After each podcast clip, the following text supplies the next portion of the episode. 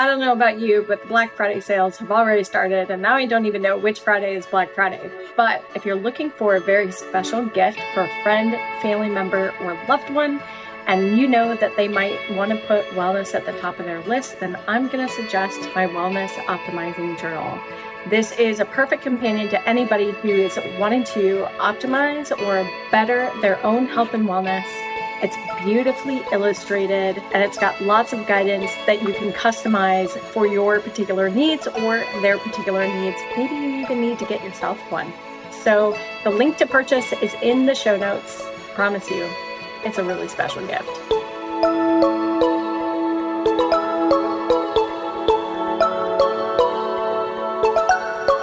Welcome to the Wildly Optimized Wellness Podcast. I am your host, Toréa Rodriguez, and I'm joined by the lovely co-host, Evie Tackett. Both of us are functional diagnostic nutrition practitioners, and we love working with women from all over the world through our virtual programs, helping women not only feel better, but actually achieve that vibrant, no-holds-barred version of themselves they've been missing for a long time. And how we actually get there? Well, that is what this show is all about. Now, please keep in mind that this podcast is created for educational purposes only and should never be used as a replacement for medical diagnosis or treatment. And if you like what you hear today, we would love for you to hit that follow button, leave a review in Apple Podcast, share with your friends, and keep coming back for more. Let's start today's adventure, shall we?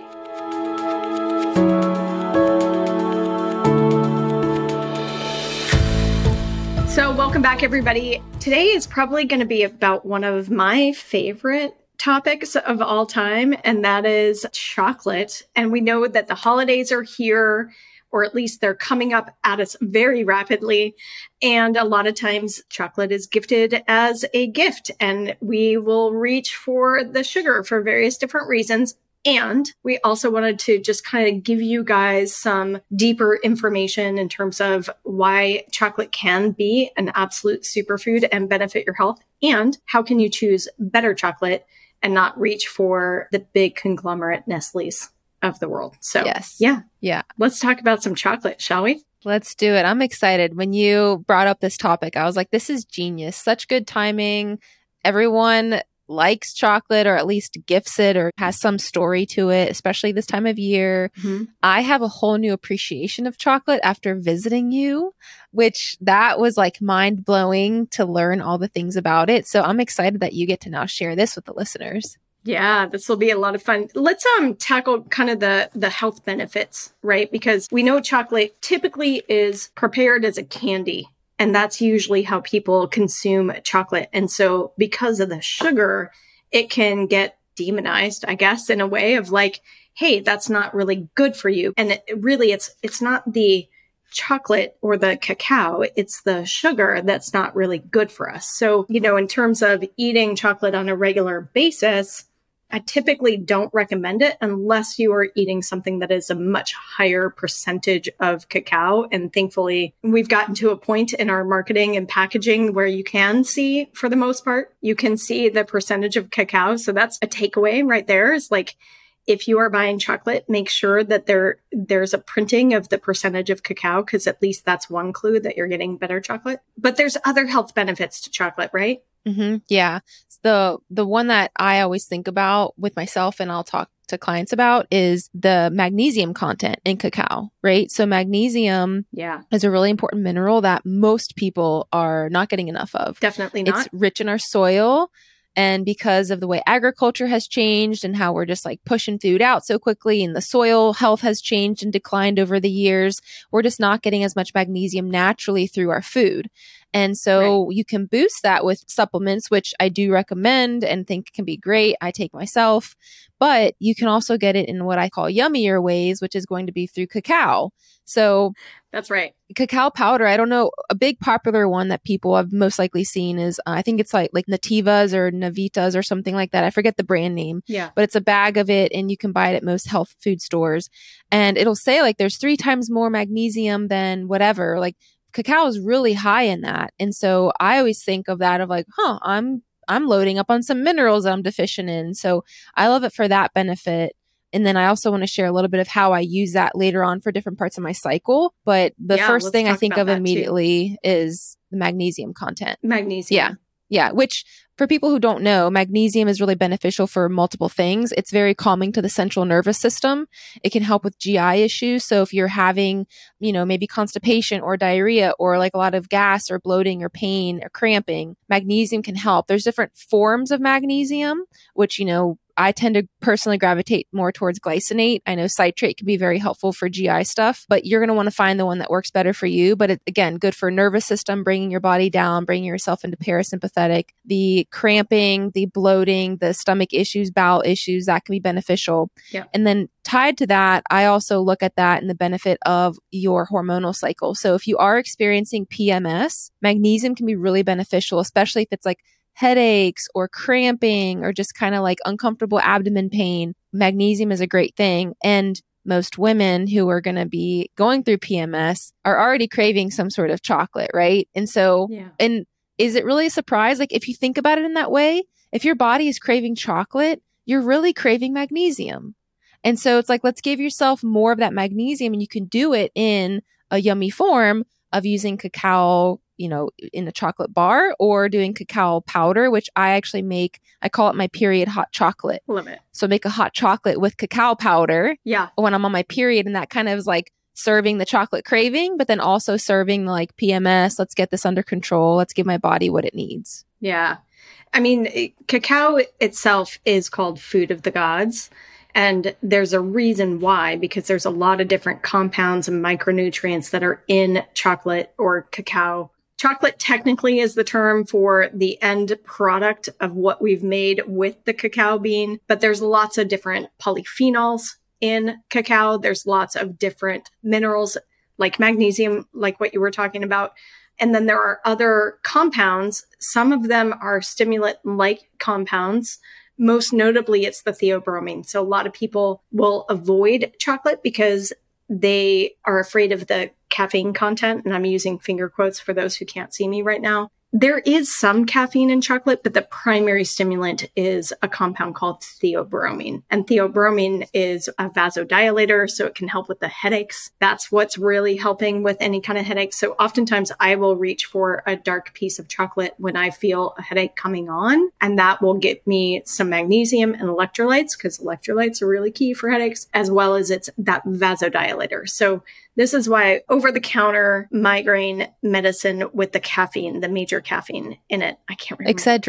Excedrin, exactly. Yeah. So, and that's why, right, is because caffeine and those kinds of stimulants are vasodilators, and that's why it had the caffeine in it. So anyway, cacao can be amazing for our health in that way. It's really, the downsides are the sugar that it gets associated with, and almost always it's made into a sweet thing. Which cacao itself is not really sweet, right? Isn't it more bitter? It kind of depends on what stage you're tasting it in, right? And it also depends a lot. So cacao is very special in the sense that if you've ever gotten into craft coffee or wine or anything like that, cacao is the same in terms of it's the flavor that comes from it. It's very influenced by the environment in which it's grown and handled. So it has a lot of that terroir. If we're going to steal a term from the wine industry, there's a lot of terroir in it. So some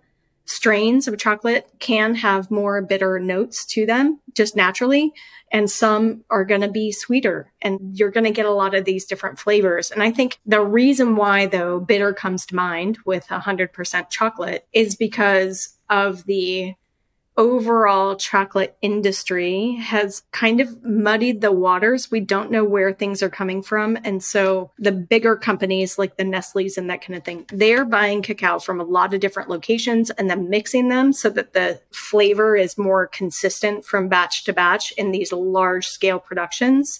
And therefore, we're losing kind of track of where that stuff is coming from. And that flavor profile usually is fairly bitter at the straight up cacao bean. And so that's why, as a confectioner, primarily, Nestle's going to be a confectioner, they're just going to cut that with a bunch of sugar, right? And so that's how it ends up being that way. So the byproducts of that industry are selling baking chocolate or cacao powder, which has all the bitter notes. So that's typically what people think of when we say like 100% chocolate. They're thinking like baker's chocolate, and it's bitter as all bitter, and it tastes pretty nasty, to be quite honest. Yeah. Yeah. Okay. But something that I've learned is this whole world of craft chocolate, and craft chocolate has people in it that are skilled enough with flavors and, you know, just knowing the craft of like how to roast it and how to treat the beans in a way that you can literally have 100% chocolate and it tastes sweet and smooth. And it's amazing. It's a whole different experience. That's what I brought some props. So yeah, so 100% chocolate, right? And that's through craft chocolate, which is a whole different ball of wax than talking about the Halloween candy that's sold 50% off the next day after Halloween's over, right? Yeah. How did you get into craft coffee or craft chocolate? Craft coffee has its own story. That's another podcast episode. But craft chocolate, so gosh, I'm trying to think of the time frame exactly when this was. This was right about the time that I was becoming an FDN. So about 10 years ago, my husband and I would visit these different farmers markets, and we found a farmers market in Palo Alto, California. And just adjacent to it was this little tiny hole in the wall called the Chocolate Garage. Literally, it was a garage converted by this wonderful woman. Her name is Sunita De Terrell, and she runs the Chocolate Garage.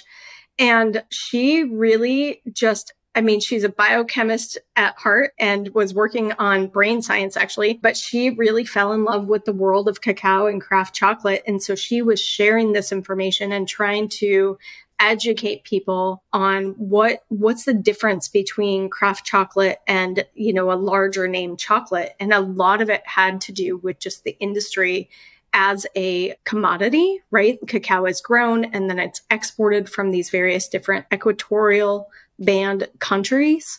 And a lot of times that leads to not paying people fair wages and leads to labor that includes actual slavery. And, you know, there's a lot of middlemen in the process. So the people actually doing the work of growing the cacao, they get removed from that whole process. You don't really know who they are.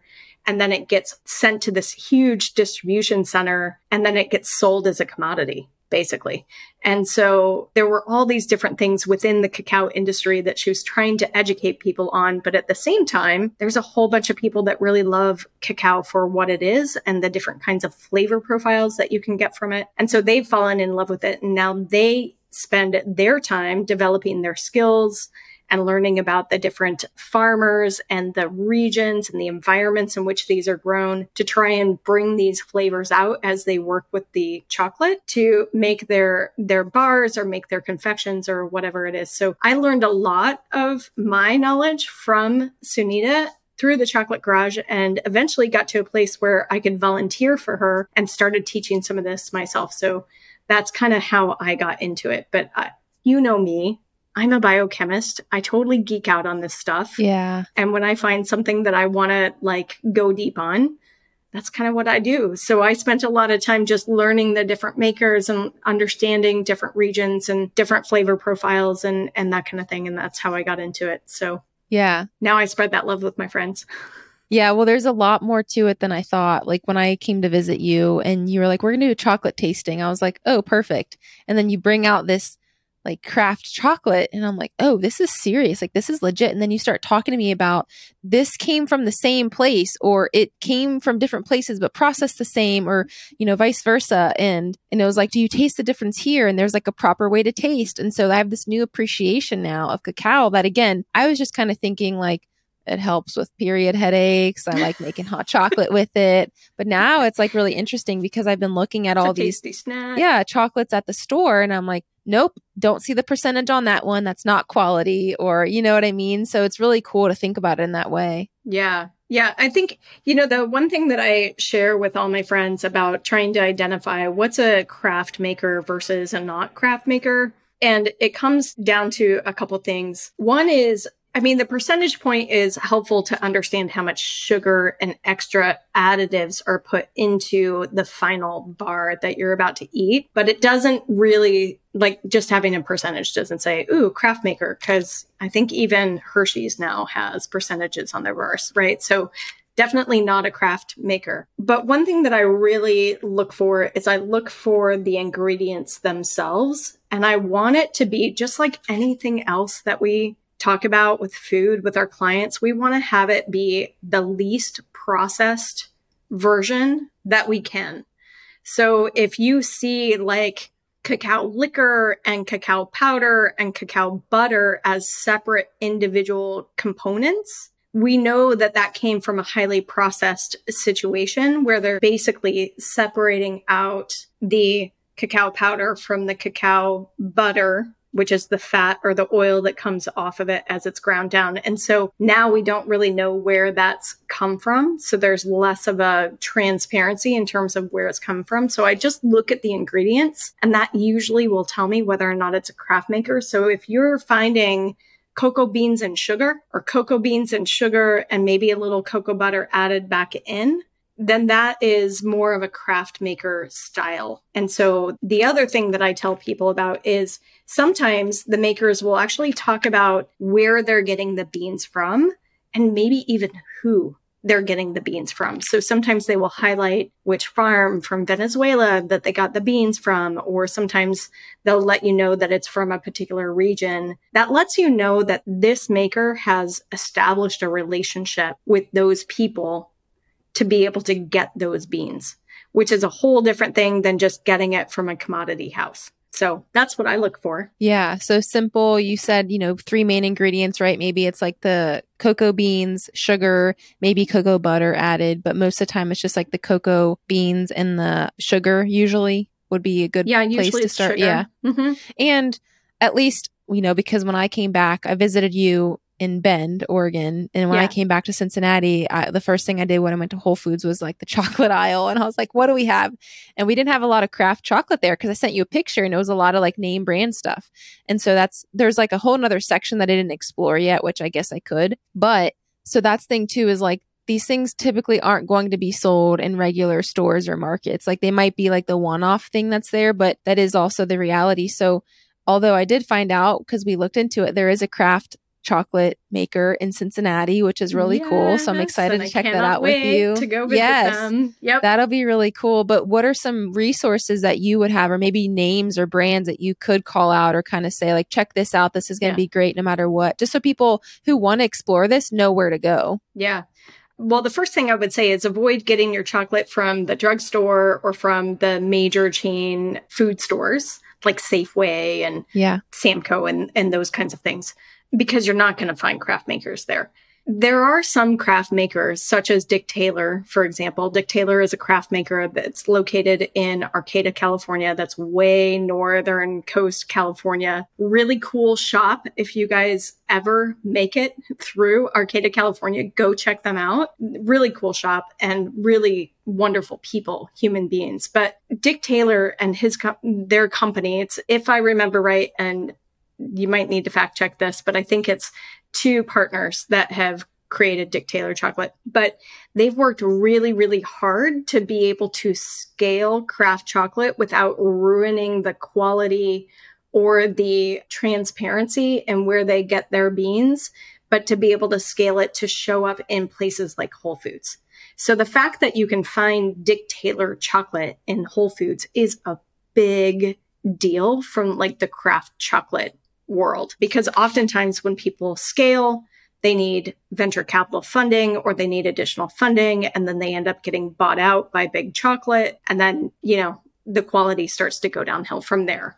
So, you know, I would start to seek out where else can they find it. So it used to be that there wasn't really an online retailer of a lot of different craft chocolate. There actually is now. There's one called Bar and Cocoa, and we'll put the link in the show notes. Bar and Cocoa, they're on the East Coast somewhere, but almost every maker that they put on there is a maker that I'm either familiar with or know their practices and know a lot about them. That's probably the first one that's made it available for a lot of people to be able to order the stuff online. But I would say, see if you can seek out these cute little shops in towns that are going to have craft chocolate and maybe something else. So for example, in Portland, Oregon, there's a place called The Meadow, and The Meadow has all these different salts and chocolates, and that's their shop. And it's a super cute shop, and it's a lot of fun to go in, because when you can go into a shop like that, that has a lot of craft makers, oftentimes they will allow you to taste some of the chocolates that are there so that you can get a sense of what you like and what you don't like. You can talk to them about the different makers, that kind of thing. That's why I really like going into a local shop if you can find it, but you kind of have to seek out craft chocolate and something else maybe. Yeah. So yeah, it's not the easiest thing to find. It's not like you just have a bunch of craft chocolate companies hanging out. Yeah. Well, and how did you know? Because I told you, oh, there's this place in Cincinnati. I feel like they're probably craft chocolate. How did you know that based on their website? What are things that you can read? Like, is it going to say we are a craft chocolate company? Like, is it where they source their beans from? Like, what are clues that someone could look for? Typically, they're going to be either telling stories about where they're getting their beans or highlighting farmers or, estates where they're getting their beans from. You'll see that on some of the websites. You'll also notice that there's an attention to detail in terms of most craft makers that I've visited are very proud of their craft. It requires specialized equipment, specialized training. It takes a long time to really get all of the different steps, because if we look at the steps of cacao from the tree itself and the pod that grows on the tree to get into a bar, there's at least 15 or 16 steps. And I'm probably missing a couple steps in that whole process. And so to be able to fine tune your craft and be able to, at the end of it, have something that tastes really good, right? Because it's really easy to kind of mess it up. It's really easy. Mm-hmm. There's so many different things going on. So a lot of times you'll see stories about the process, and they're proud of their process. You'll notice those things. So like Dandelion Chocolate, for example, is very proud of the process that they've been able to develop. And they too have started to expand and get a little bit bigger. And instead of going into Whole Foods, they're actually expanding their production locations. So now they've got San Francisco, California, and they have a couple locations in Japan. And so they're expanding into other countries and experimenting with different kinds of beans. You will oftentimes see, so for example, this bar that I'm holding up is from a maker that is in Toronto, Canada. So a lot of times you're going to see makers that are going to be in lots of different places worldwide that cacao is not actually grown. So that means that if cacao comes from equatorial regions on our planet, that cacao, they have to get it from somebody. So if they're definitely telling you where it's coming from, you could look for an origin on the packaging. And if it's telling you the origin, then that's another way that you can figure this out. Like Fruition, also East Coast, I think. New York, maybe. Okay. Yes, New York. Fruition is from New York. I love Fruition because these guys have figured out they've cracked the code on 100% cacao that tastes really, really good. Okay. And this one right here has origin Dominican Republic and Peru. So they're blending two different types of beans together to get the flavor profile. And the ingredients, organic cacao beans. The other thing to look for is batch numbers, because it's all going to be small batch stuff. This isn't going to be large scale production type stuff. Okay, that makes sense. Yeah. So, I mean, aside from Bar and Cocoa and looking for local shops, those are the kinds of things that I look for when I'm looking at different bars. I check the ingredients. Do they have batches? Do they have origins? Are they talking about the farmers or where they're getting cacao? What are they doing with this whole craft chocolate thing? Mm-hmm. No, I love that. That's really helpful information and something useful that someone can take away and actually look at, right? Because I think that sometimes gets overwhelming of, okay, I know that this is probably better for me or better for, people and, economically or whatever, but I don't even know how to find it. So that's helpful to know. Mm-hmm. Yeah. And there's once you get into it, there's a lot of different things. There's purist bars that are just going to be the cocoa beans and the sugar, or cocoa beans and cocoa butter and sugar. Both Dick Taylor and Dandelion Chocolate are known for having really smooth texture without using cocoa butter as an add-in. So that shines a light on their ability to do the production and grind the cacao beans in a way to get that texture. So that's highlighting that they're not having to, cheat is a very hard word to use here. Like it's a little bit too harsh, but they're not using the addition of cocoa butter to get that smooth mouthfeel. And so those are like straight up bars. And then there's what's called inclusion bars. And that's going to be where you're adding things into the bar itself. So puffed rice or salt or nuts or fruit. Even some people will say cacao nibs, which is the crunched up version of the bean in a smaller piece. Cacao nibs can be considered inclusion, even though it's still cacao. So that one's kind of on the fence, but those are inclusion bars. So that's when you're adding stuff into to get different flavors. Even vanilla being added in would be considered an inclusion. And then there's confections. That's going to be the like truffles and the bonbons and the caramels and the candies. And those are going to be confections. So you can play around a lot with these different types of craft chocolate to see what you like. And if you're trying to avoid sugar, then just look for the straight up bars that are higher percentage. 70% and higher is usually what I recommend for people. Okay. And if you're really focusing in on like blood sugar control, or perhaps you have diabetes and you need to really manage that, then I would say 80% or higher. And if you can develop a palate for 100%, then you're golden. Then there's no sugar in there at all. Yeah. Yeah. Cool. Nice. I love that. I would love to give the 100% a try. Yes. We didn't try it when you were there. We did try 100%, but I want to actually buy it and have it at my house. I had a little bit that you had. I'm almost positive we had 100% together. Yeah. But I have not bought one and like tried to finish a bar. So I guess one of the easiest ways to enjoy chocolate is doing exactly what you were talking about, Evie, is making your own chocolate drink by getting some cacao powder.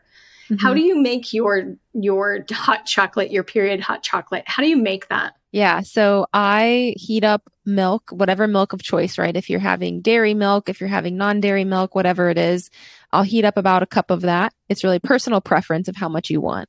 And I'll heat it up over the stovetop. And then I will add in like 1 to 2 tablespoons of cacao powder. Okay. So again, this is cacao powder, not cocoa powder. There's a difference. There is. So I'm doing cacao powder.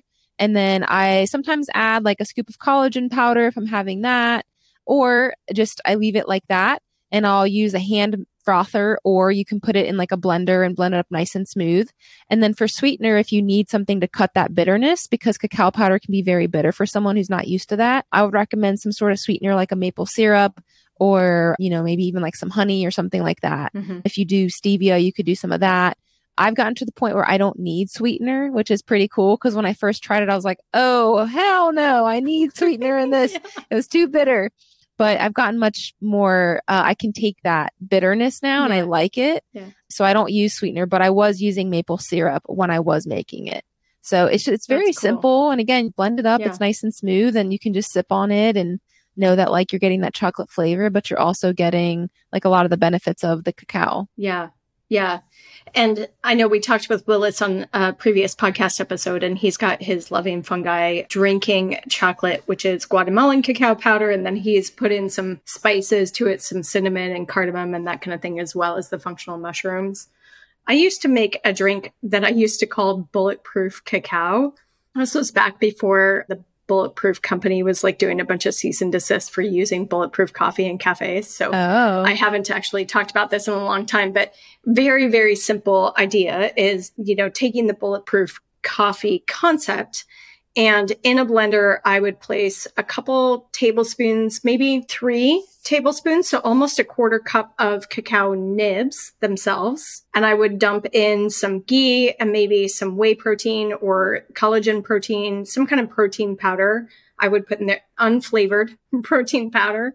I would put that in there. And then I would put in hot water and the Vitamix and like blend that up to the point where you're literally grinding in the Vitamix, the cacao nibs into cacao powder. And then I would grind that up and drink that as my morning beverage for a long time. So That was something that I really enjoyed. I haven't thought about that in a while, so I might go back and do that now that it's winter's coming in and I need that nice toasty warm beverage to sip on. Yeah. Yeah. It's a nice alternative to coffee. It gets you, you know, if you're tired of coffee or tea. And again, we use the term functional when we were talking to Willis, but like it is a functional drink in that way, right? Like it's medicinal. Yeah, I mean, totally. I know people that there is a health space, you know, in another city here in Ohio, that the owner of that will hold cacao ceremonies, like people like this becomes ceremonial for people. Absolutely. So there's a lot of benefit to cacao, not just like physically, but also spiritually for some people. So I don't know much about it, but I do know that that exists. And so there's just so many really cool things that you can do with cacao. Yeah. And so I feel like now learning more about craft cacao and craft chocolate, that's like my next tier. And so I'm ready to explore that a little bit more. Yep. Get into the ceremonial cacao. I'm glad you brought that up, because for a long time, cacao has been a very sacred food of lots of indigenous cultures. Mm-hmm. And so like Peru and the Aztecs, you know, they use cacao in these various different ceremonies and rituals. And from what I understand, it is a very heart-opening type experience to be able to have the consumption of cacao be accompanied by these rituals. So definitely don't want to take away from that. So there is a little bit of that in like the craft chocolate world. Like we're trying to find the balance so that we're not taking away from those indigenous cultures, the things that they rely on for their cultural needs. And at the same time, you know, educate people on choosing better chocolate, because we all love it, but we don't need to like turn it into a commodity and have people be mistreated for it. So that's really kind of the take home message. So hopefully you guys have been inspired to continue your consumption of cacao just in a more healthy form, and have a couple different options and ways to find stuff. And if you need help finding anything, or you find something and you want us to do like a double check, like, hey, Evie, Toréa, what do you think about this? Just send us a snapshot. We'd be happy to give you some feedback. So yeah, definitely. Cool. And hopefully you get to enjoy chocolate in a different way this holiday season. I know I definitely will. That's right. Yeah. Awesome. Okay. We'll see you guys at the next episode. Hey everybody, Toréa here. If you like what you heard today, then I'm inviting you to become a premium member over at the Optimized Wellness Community, because membership gets you instant and exclusive access to the full-length versions of each of these conversations, both in video and audio format. Not only that, but with the community, you also get access to seminars, regular Q&As, activities, our seasonal challenges, and starting in December, your first month in the membership, you will get a copy of the Wellness Optimizing Journal. We also have a Luminary tier membership that gets you access to the live taught breathwork classes, as well as the visualization library and access to the coaches. Use the link in the show notes, become a member, and join us at the Optimized Wellness Community.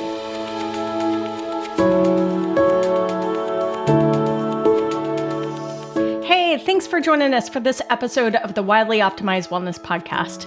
If you are ready to dig deeper into your health, stop playing the whack-a-symptom game, start testing to get better guidance. You can find more about Toréa at torearodriguez.com, and you can find Evie at holisticallyrestored.com. Want to peek into what it's like to work with us? Come join us at our Optimized Wellness Community. You can find the invitation link in the show notes below.